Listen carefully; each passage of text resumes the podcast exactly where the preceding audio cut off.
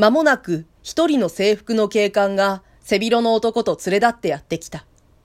制服の方は後で知ったのだが、K 警察署の司法主任で、もう一人はその顔つきや持ち物でもわかるように、同じ署に属する警察医だった。私たちは司法主任に最初からの事情を大略説明した。そして私はこう付け加えた。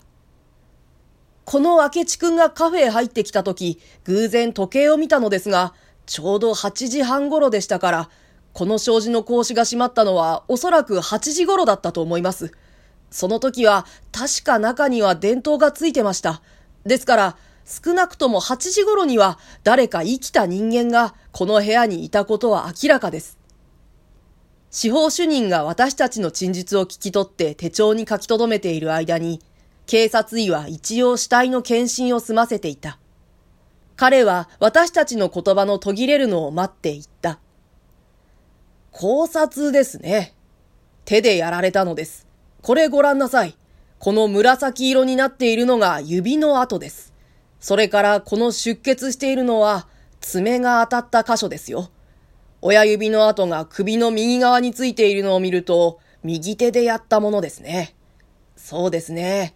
おそらく死後1時間以上は経っていないでしょう。しかし、無論もう蘇生の見込みはありません。上から押さえつけたのですね。司法主任が考え言った。しかし、それにしては抵抗した様子がないが、おそらく非常に急激にやったのでしょうね。ひどい力で。それから彼は私たちの方を向いて、この家の主人はどうしたのだと尋ねた。だが、無論私たちが知っているはずはない。そこで、明智は気を利かして、隣家の時計屋の主人を呼んできた。司法主任と時計屋の問答は、だいたい次のようなものであった。主人はどこへ行ったのかね？ここの主人は、毎晩古本の夜店を出しに参りますんで、いつも12時頃でなきゃ帰って参りません。へえ。どこへ夜店を出すんだね？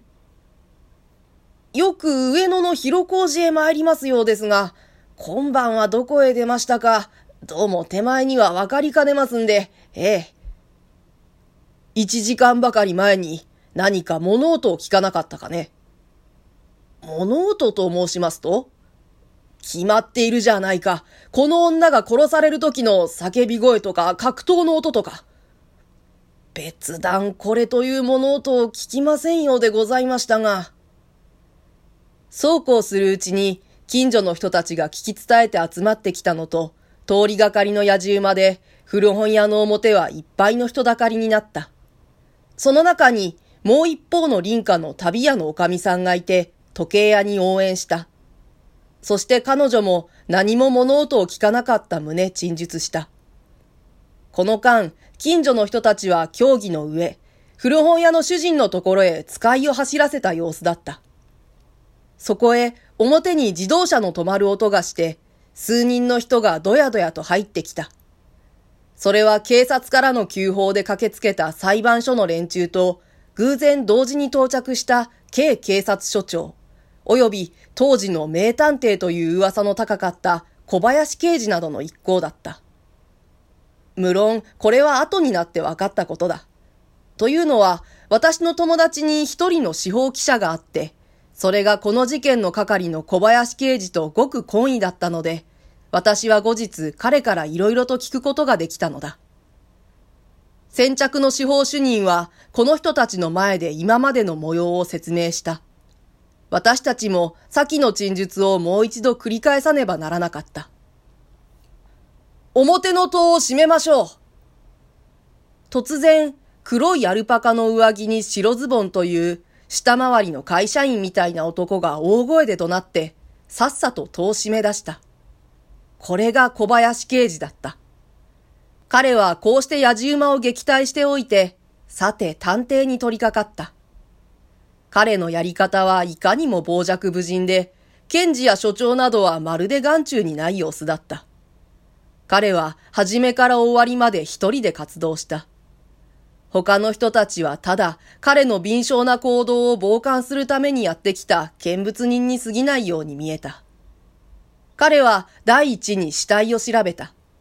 首の周りはことに念入りにいじり回していたが、この指の跡には別に特徴がありません。つまり普通の人間が右手で押さえつけたという以外に何の手がかりもありません。と、検事の方を見ていった。次に彼は一度死体を裸体にしてみると言い出した。そこで議会の秘密会みたいに傍聴者の私たちは店の前追い出されねばならなかった。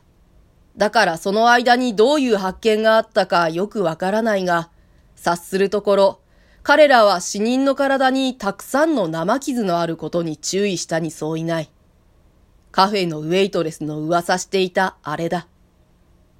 やがてこの秘密会が解かれたけれど、私たちは奥の前入っていくのを遠慮して、例の店の間と奥との境の畳敷きのところから奥の方を覗き込んでいた。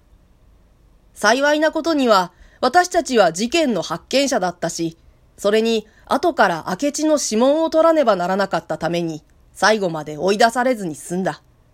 というよりは、抑留されていたという方が正しいかもしれぬ。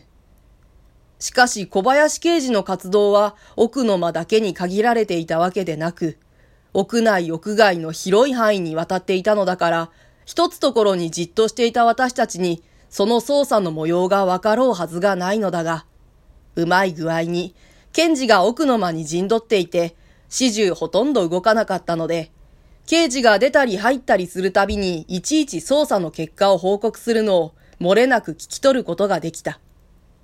検事はその報告に基づいて調書の材料を書記に書き留めさせていた。